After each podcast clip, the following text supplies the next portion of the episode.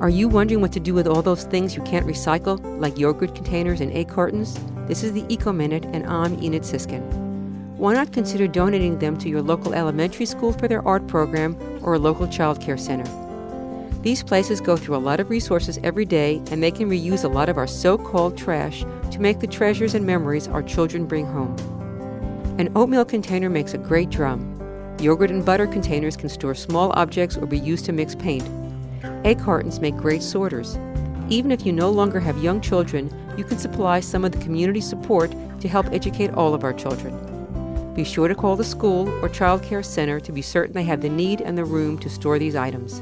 For more information, go to wuwf.org and look for the Eco Minute under the program's drop down menu.